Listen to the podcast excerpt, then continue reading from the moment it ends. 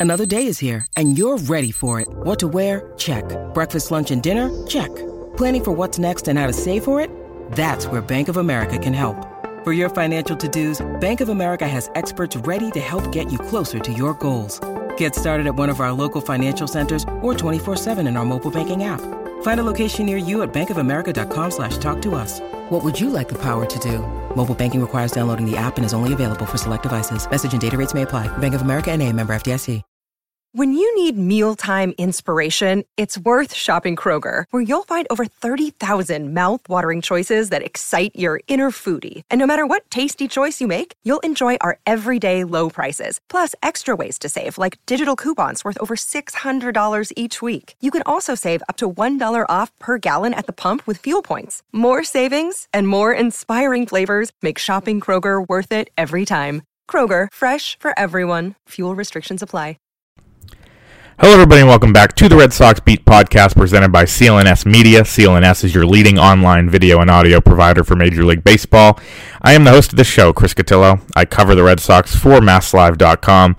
It is October 24th. We are getting toward the end of the postseason. The Nationals have a 2-0 lead over the Astros in a World Series, and a big surprise, we are you know, at most 10 days away from the offseason and the official start of the offseason, meaning a lot of big changes coming from the Red Sox. This is episode 237 of the show. It is brought to you by Roman, which is a discreet, discreet low-key way for men with erectile dysfunction to get treated online and from the privacy of their own homes. We'll hear more, a lot more from Roman later in the show.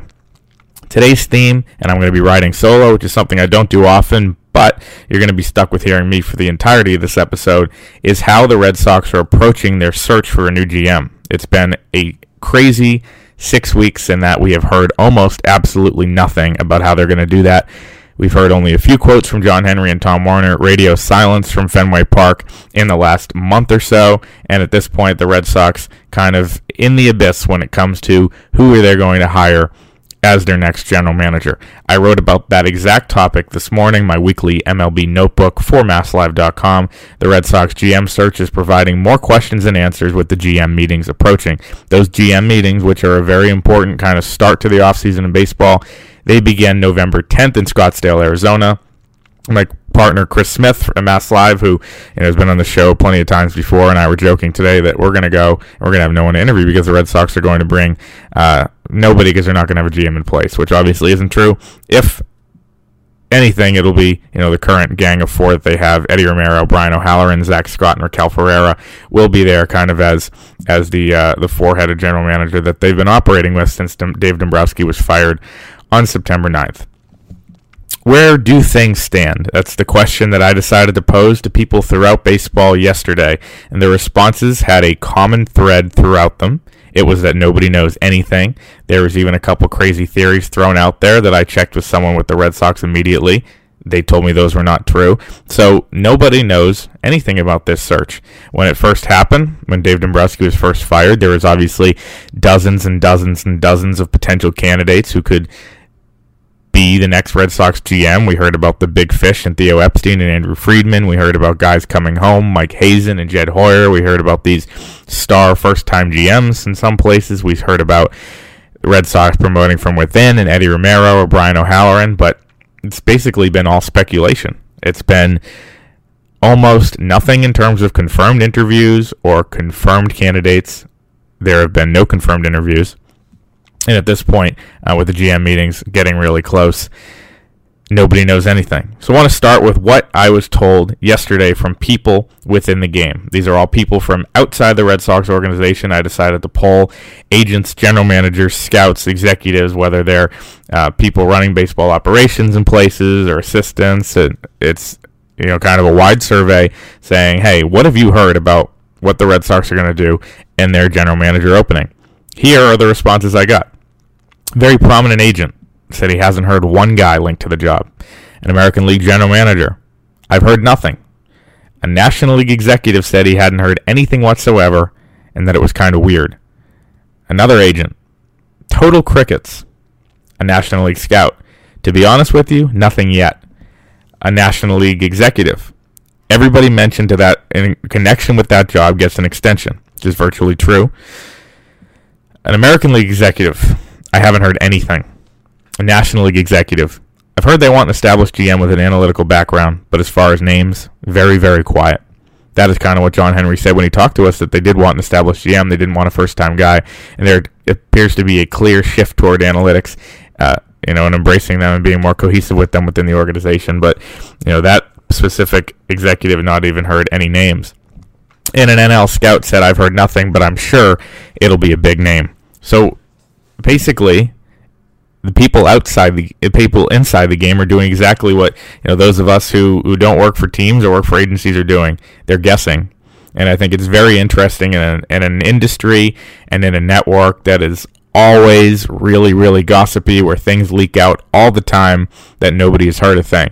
Just look at kind of how the managerial searches went down in the last few weeks. I mean, you knew, you know, that certain guys were going to be linked to certain jobs, and you knew that certain guys were going to be more likely for certain jobs. You know, as soon as Joe Maddon was was interviewed in Anaheim. Everybody knew about it. We knew about the other guys that were interviewed for that job. I believe uh, John Farrell, Red Sox, ex Red Sox manager, was one of them. And in Chicago, you knew about every step of that process. Joe Espada and David Ross were the two big finalists to replace Joe Maddon as the Cubs manager. David Ross got the job. We knew about everybody who interviewed, who got second interviews, because there's just so many people in the know with these things between you know the actual team doing the hiring and then all the t- teams that have to grant permission or have heard through the grapevine and all the people involved you know, with the Phillies hiring Joe Girardi, we knew Girardi was going to get a job somewhere. He was linked to a bunch of places. So, in these types of things, whether it's a manager or a GM or even a pitching coach, and things are trickling out about the Red Sox pitching coach search, things are starting to leak out, but nothing has leaked out on the Red Sox search, which is very, very unique and strange, and people in the industry are starting to take notice. So, I have two theories as to why that could be. Number one is that the Red Sox are taking a page out of the playbook of the 2013 Boston Celtics. Now that might seem like I don't even I and not I hate the NBA, so I don't know exactly how the Celtics did in 2013.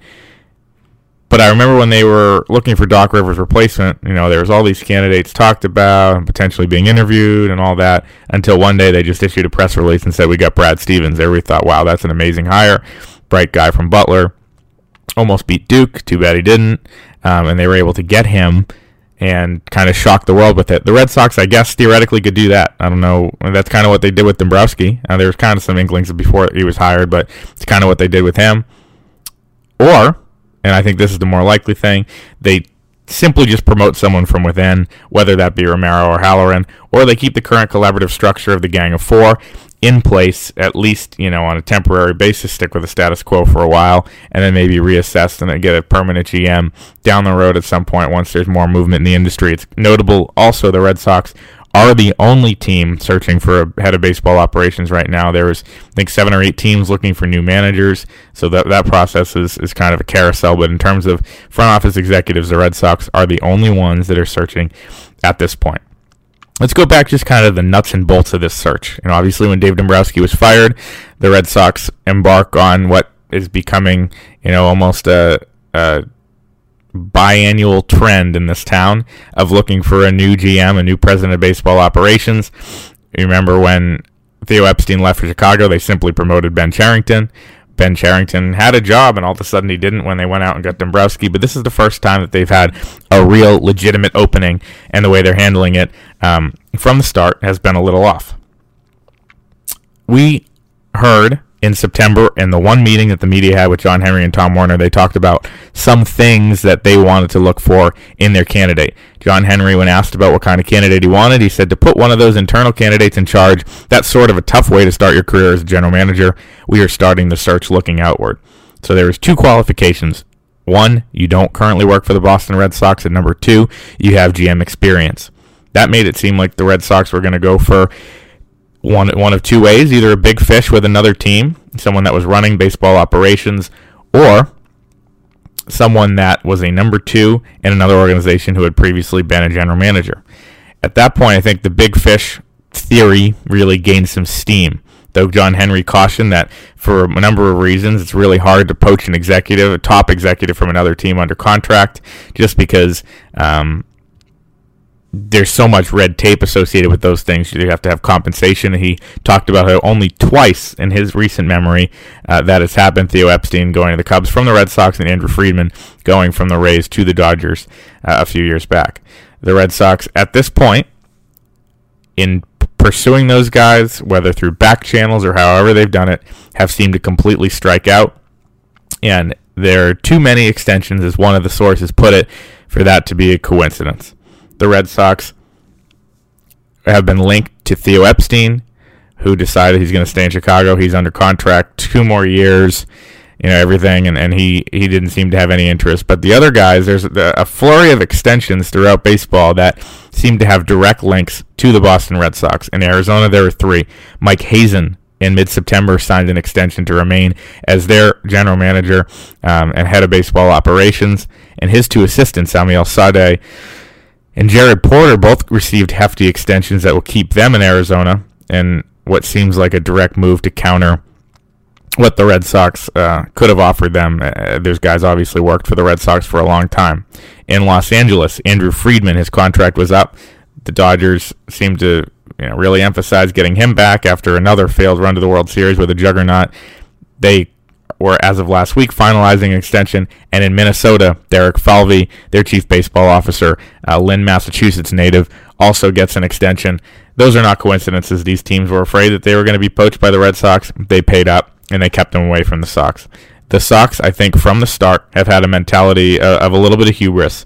Number one, we are the Boston Red Sox. We are one of the best jobs in in in baseball we're one of the best jobs in sports to be our GM, to be our president of baseball operations. And while that is true, I think that there is a perception and something that the media had concerns about, the public had concerns about, uh, people in baseball had concerns about when Dave Dombrowski was hired and when this process started.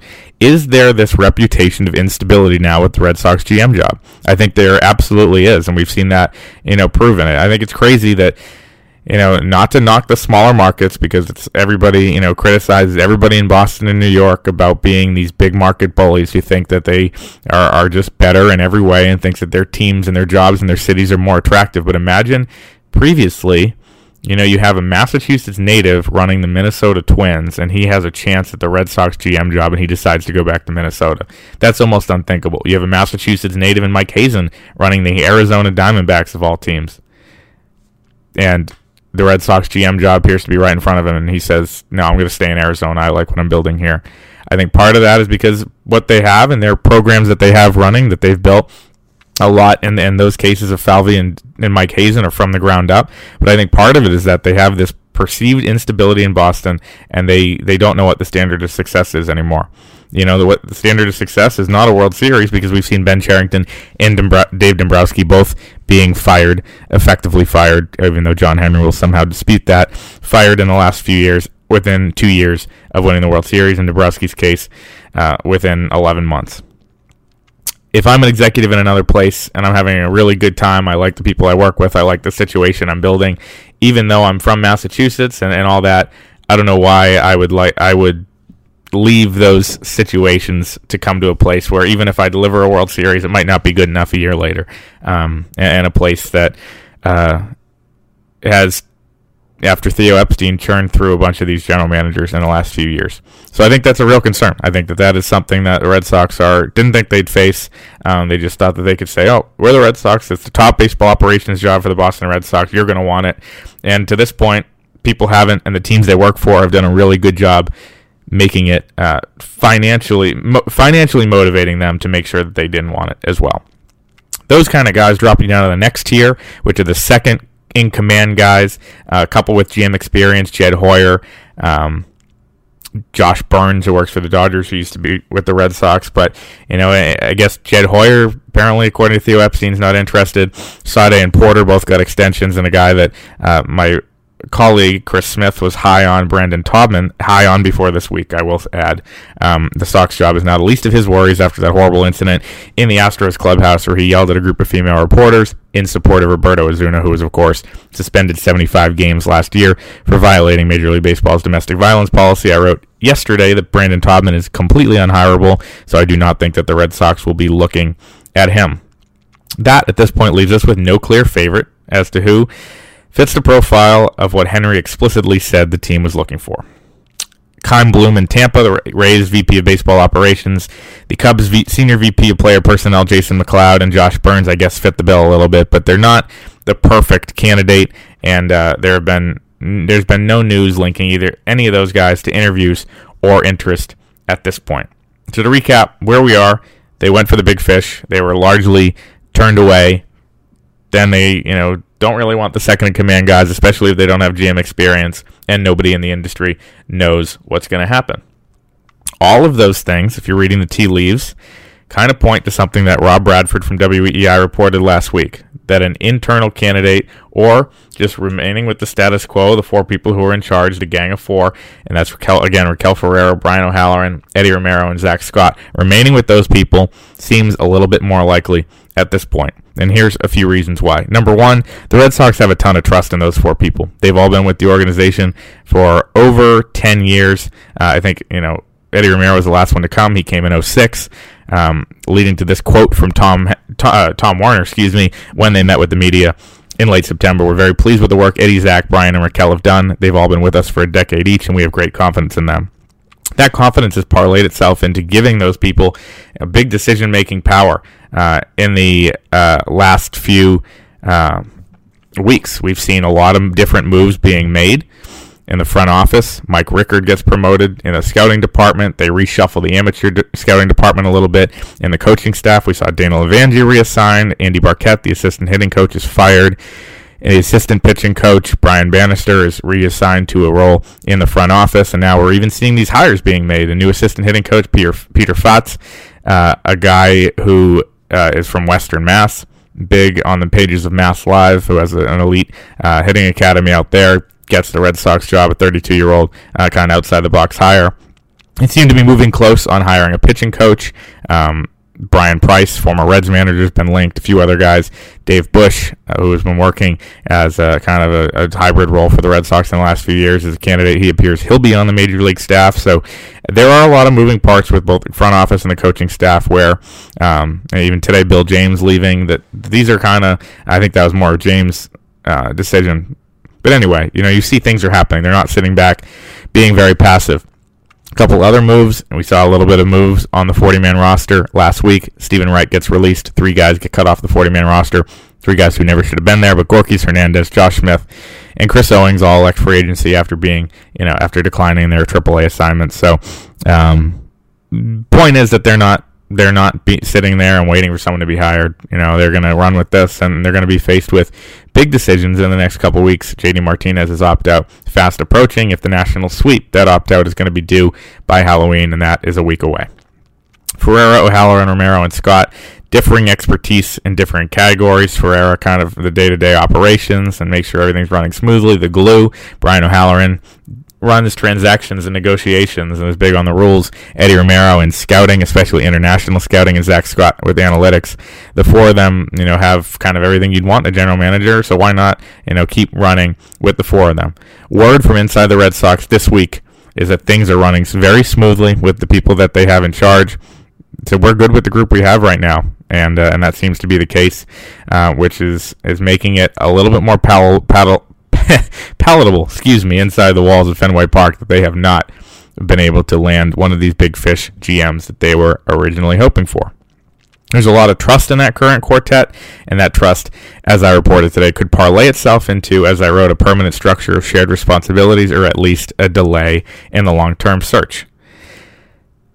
Everything points at this point at least in my mind, to an internal option being elevated, whether that be Eddie Romero, Brian O'Halloran, Raquel Ferreira, Zack Scott, could be anybody getting one of those, you know, being the, the point guy, kind of being the public face. If not, the Red Sox will go to the GM meetings and beyond with a quartet uh, as their general manager. And, and, I think something that we haven't seen in baseball is collaborative structure. Uh, it's working for them right now, and they seem to really enjoy it. I think there's a sense within the front office that Dave Dombrowski was kind of this overlord figure that came from outside the organization, and he took it away from the family, you know, the people that had worked there for so long. Um, and I thought at the beginning they'd want to get this hire back in the family by bringing back someone like Hazen or Porter or Sawdaye or Hoyer or something. Um, but you know, the best way, I guess, to keep it in the family might be to literally just do that and keep it within the people that are still working there, that have been working there for 13, 15 years, and a group that they're very comfortable with at this point. The Red Sox are not in a rush to make a move. I think this is a really important point. John Henry said it would be a competitive advantage for them to have a general manager in place by the November 10th GM meetings, but it wasn't a requirement. And at this point, I think it would be really surprising. You know, we're just over two weeks away from that. That's two weeks from Monday as we record this on a Thursday uh, in Scottsdale. And um, I just don't see that that comes to fruition. It seems like unless, you know, that Brad Stevens type thing happens, to me, uh, it appears really really unlikely, and, and, some key decisions how they approach JD Martinez and, and I mean, that's not really a Red Sox decision. That's if JD wants to stay or not. But kind of how they, they formulate the offseason. After that, to me, um, will, really say a lot uh, about how the Red Sox decide to go forward with this search, whether in Scottsdale or San Diego for the winter meetings or in the walls of Fenway Park, which will be one of the busiest off seasons in Red Sox history. Trans- transition now to our ad. We're talking about Roman erectile dysfunction isn't easy, and talking about it isn't. Usually, we just brush it off or blame ourselves, saying things like, you know, I just lost my mojo. Or people avoid it altogether with excuses like yeah, they had a long day at work, or sorry, honey, I'm just not feeling it. But with Roman, it is easy to talk about it. With a real doctor who can prescribe real medication, it's simple, safe, and totally discreet.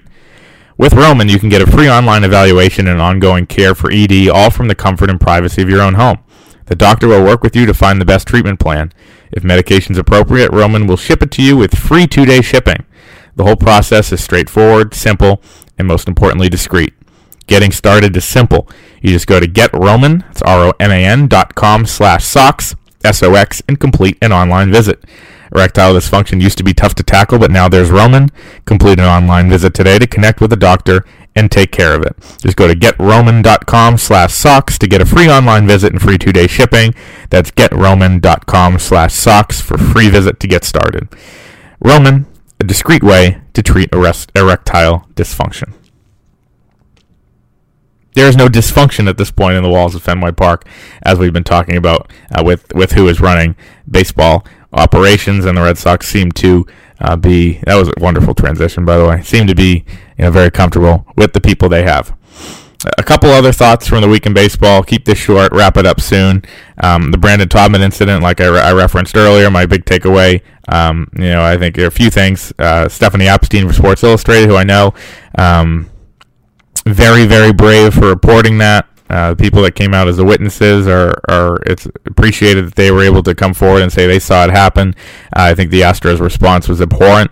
Everybody's kind of said that, um, and it's been you know for a team that's in the World Series about as bad of a week as you could possibly have. Not only do you have you know handle things so poorly and, and deservedly so, have you know so many people um, questioning kind of your your belief system, your PR handling of things, and the way they issued statements after that. But to lose two games at home. Um, I think it's it's one of the worst weeks for a team in the World Series ever, and in a lot of ways, like I said, deservedly so. I do think one person that gets you know lost in this because the way he handled it was so so great. Uh, AJ Hinch in his comments, he really um, stood out as a leader um, and saying that Taubman's comments in the incident were uncalled for and unacceptable, and that anybody who steps foot in the Astros clubhouse should be respected. I thought that was uh, uh one of the one of the light or one of the brighter moments from from a, a bad week down there. Um, so so kudos to AJ Hinch for that. Kudos to Stephanie Apstein and the other reporters who were there for for shedding some light on that. I think Brandon Taubman's career would be surprised if it advances. I'd be surprised if he keeps his job, but it seems like you know there's actually an outside shot of that at this point. Um, and as I wrote the other day, if he does keep his job in Houston, it'll be his last um, in baseball. Thoughts on the managerial hirings? David Ross, another former Red Sox with a ring, goes to run a team. I think that's six now. It's incredible. The Red Sox, the culture they've built, they just built a lot of winners in those years when they were winning World Series. And uh, obviously, that seems like a long time ago, but it was a year ago. Um, we are right now covering a World Series. David Ross joins, you know, these guys, Dave Roberts and Kevin Cash and Terry Francona Torey Lovullo, Cora, obviously. Um, who won Red, rings with the Red Sox and are now uh, running teams elsewhere. Rocco Baldelli played for the Red Sox. Gabe Kapler uh, was a guy who just was fired by the Phillies. He had a ring with the Red Sox. So um, just uh, a real, you know, it must feel nice for guys like Terry Francona and, and, and, others who kind of foster this winning environment. And now they're seeing, you know, these guys in leadership roles around baseball, whether that's a GM or um, the manager. In terms of the World Series, I think you're looking at three. Uh, three of the best pitchers in baseball for each rotation. It proves to you that the Red Sox maybe were right in saying that we're going to put all our stock in our rotation. Just didn't work out this year, um, but I, I, can't fault them as much as others for going all in on Sale Price, Eovaldi, Porcello, and Erod. On paper, it looked like a great rotation. They didn't stay healthy. They struggled. Erod pitched great, but um, overall, you know, the strategy wasn't flawed. Maybe the guys they picked were, um, and that's going to be a huge point of um, of focus for uh, you know whoever takes.